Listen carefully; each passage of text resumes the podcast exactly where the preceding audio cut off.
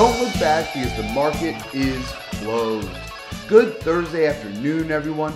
Tyler Heritage here with you for today's V R A Investing Podcast. Well, we got a sell-off for our major indexes here today, and we finished near or at the lows of the day today as news came across right just before the close on a report from Russia that tensions continued to be on the rise there. Uh, as it was reported, the Ukrainian president was visiting the front lines there, and it looks like a kindergarten was hit by mortar shells in the Ukraine.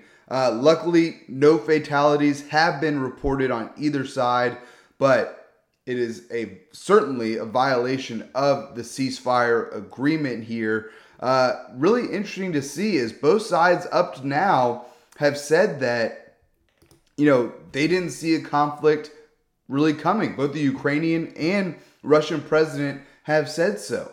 Uh, so this certainly seems interesting. We'll have to see what more comes out here. Um, but like I said, certainly violation of the ceasefire agreement, although, and it pains me to say this about my own government, it would not be surprising to find out that this was some sort of a false flag event. This continues to feel a lot like a wag the dog type of moment from the Biden administration. Uh, as much as it is painful to say that, I certainly wouldn't put it past them here. We'll have to wait and see exactly how that comes out. But investors certainly didn't like it. As I said, we finished at or near the lows of the day for our major indexes. And just giving investors another reason to be fearful here. We saw it this morning as we got back the latest A A I I Investors Sentiment Survey, with bullish investors falling a big five percent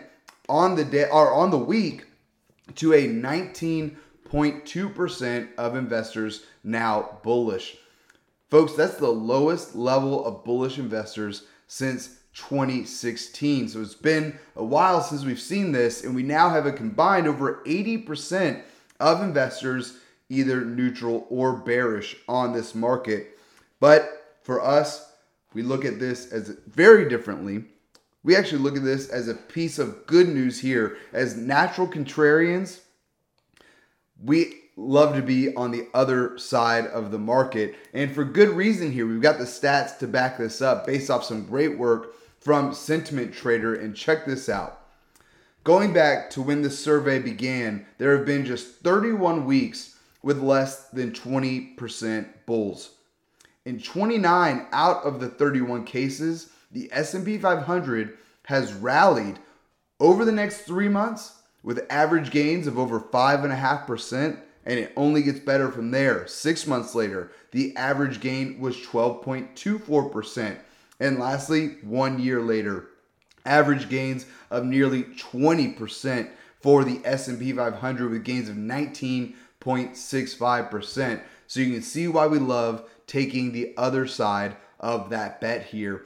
Uh, the markets were higher ninety-four percent of the time. And like I said, we certainly love taking the other side of that. But on the day to day, that doesn't make the pain of a market sell-off any better. Certainly was a bit of a heavy sell-off. Uh, but the good news is with eighty percent of investors now neutral to bearish, how many more people are out there left to sell?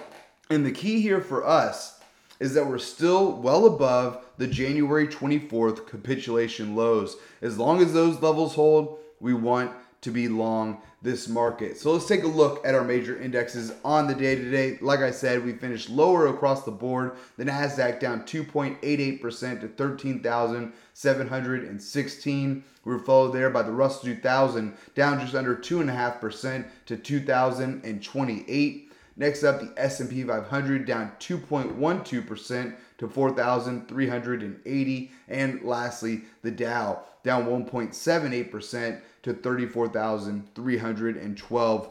And while that certainly hurts here in the short term, there is a lot of upside potential here in this market. And one thing that we love to see, whether it's, there's so much fear in this market, whether it's from the Russia info, what's happening in Canada with the truckers, which we could certainly do an entire podcast on, interest rates on the rise after the Fed announcement yesterday, or just coronavirus in general. We've seen it too many times where a new variant comes out and spooks the market.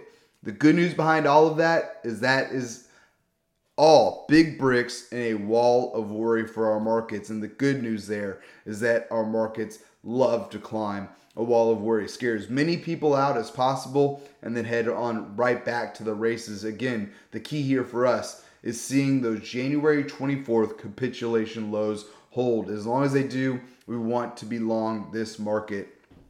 Looking at our internals on the day today, we got about what you would expect on a sell-off like today. But the good news here, if you want to call it that, is that these have been better than what we've seen from the January twenty-fourth, that week of capitulation lows. Uh, certainly, we've seen a pattern change over the last few sessions with better than expected internals on days similar to today. But today, declining stocks beating out advancing stocks, roughly three to one negative for both the N Y S E and the Nasdaq.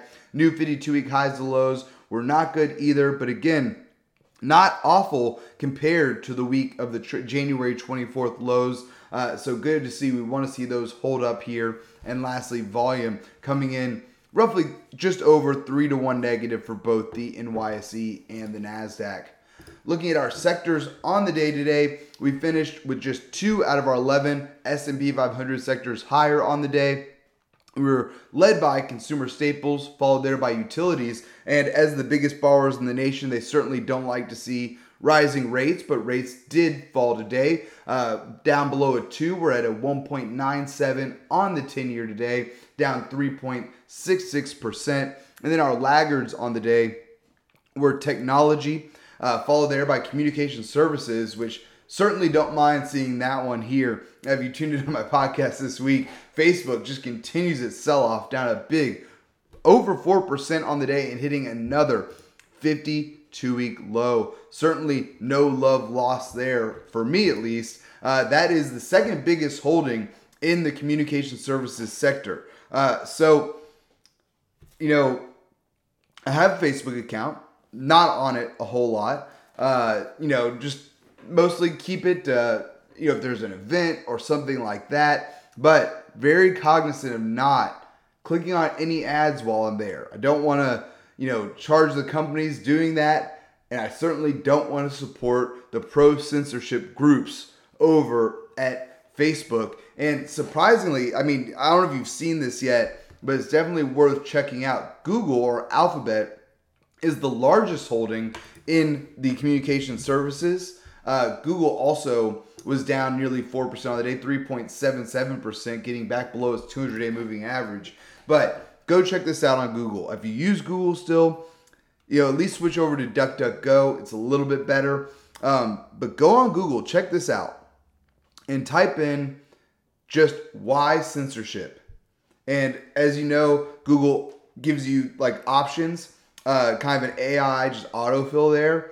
You have to see the first three choices there. Type in why censorship and the first three options that come up, and something like, I don't know, seven out of the top eight are all like this. So the first three here, why censorship is important. Why censorship is important in schools. Why censorship is good. I mean, yeah. You know, so much for freedom of speech here in this country, at least to our, our tech overlords. That's the way they see it. They don't like it at all. And the, one of the other ones was why censorship is good on social media. You know, no matter your views on disinformation or misinformation or whatever you want to call it, there's only one way to fix, you know, actually bad views. And that is through correcting them. That is through talking through them and being able to get them out there in the open. When you censor people, it makes them dig a trench into their views even more, right? It does not help. Uh, it does the exact opposite there, which, you know, I wouldn't put it past them that maybe that is their intention there. But so overall for our sectors, we finished with nine out of our eleven S and P five hundred sectors lower on the day today. Finally for today, our V R A commodity watch, gold, now up just over one and a half percent. and getting over nineteen hundred dollars an ounce, basically right at it right now for the first time since June of last year, and now just nineteen dollars away from a fifty-two week high. As we enter, we talked about this a lot here as well, as we enter a rising rate environment, you see a lot of people who disagree with this, but the stats don't back it up for them. Gold and the miners love higher rates. We saw it in oh four to oh six when the Fed was raising rates leading up to the financial crisis. Gold doubled in price. The miners outperformed even more. Then again, from twenty sixteen to twenty eighteen under Trump when they were raising rates, gold doubled there as well. So gold does seem to like these rising rates environment. Certainly the fear of tensions in Russia has not hurt gold here either. But G D X, the gold miner E T F, was up a big three point seven six percent today, which is exactly what you want to see from this group. You want to see the miners outperforming the metal that's very bullish here.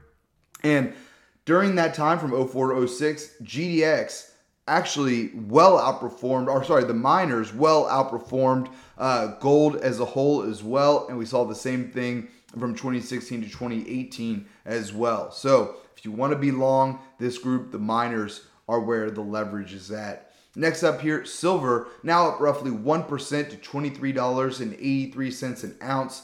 Copper now down about nine tenths of one percent to four dollars and forty-nine cents a pound. And oil now down two point three one percent to ninety-one dollars and fifty cents a barrel. And finally for today, Bitcoin now down a big eight point three percent on the day to forty thousand three hundred eight. Likely has something to do with governments trying to crack down on cryptocurrency, uh, especially with what you've seen in Canada where they're shutting down bank accounts, trying to shut down cryptocurrency accounts as well. Just absolute fascism uh, from our neighbors to the north. It's uh, incredible to see it come to our shores here. Uh, but also saw a report today about something, and I have to do a little bit more research into this. If you have any, send it my way, about a bill, you know, knocking El Salvador where they made cryptocurrencies, or at least Bitcoin, legal tender there. Uh, something about the United States trying to shut that down. Surprise, surprise here. Um, you know, if they can't if they can't get their cut from it, then it's not allowed. Um, so that might have had a big part of why Bitcoin was down so big and other cryptos down big on the day to day as well. Folks, that's all that we have time for here today. Please be sure to subscribe to receive our V R A podcast every day at the market close. You can sign up at V R A insider dot com. Click the podcast link at the top. We'd love to have you with us. Thanks again for tuning in. Until next time, we'll see you back here tomorrow for the close.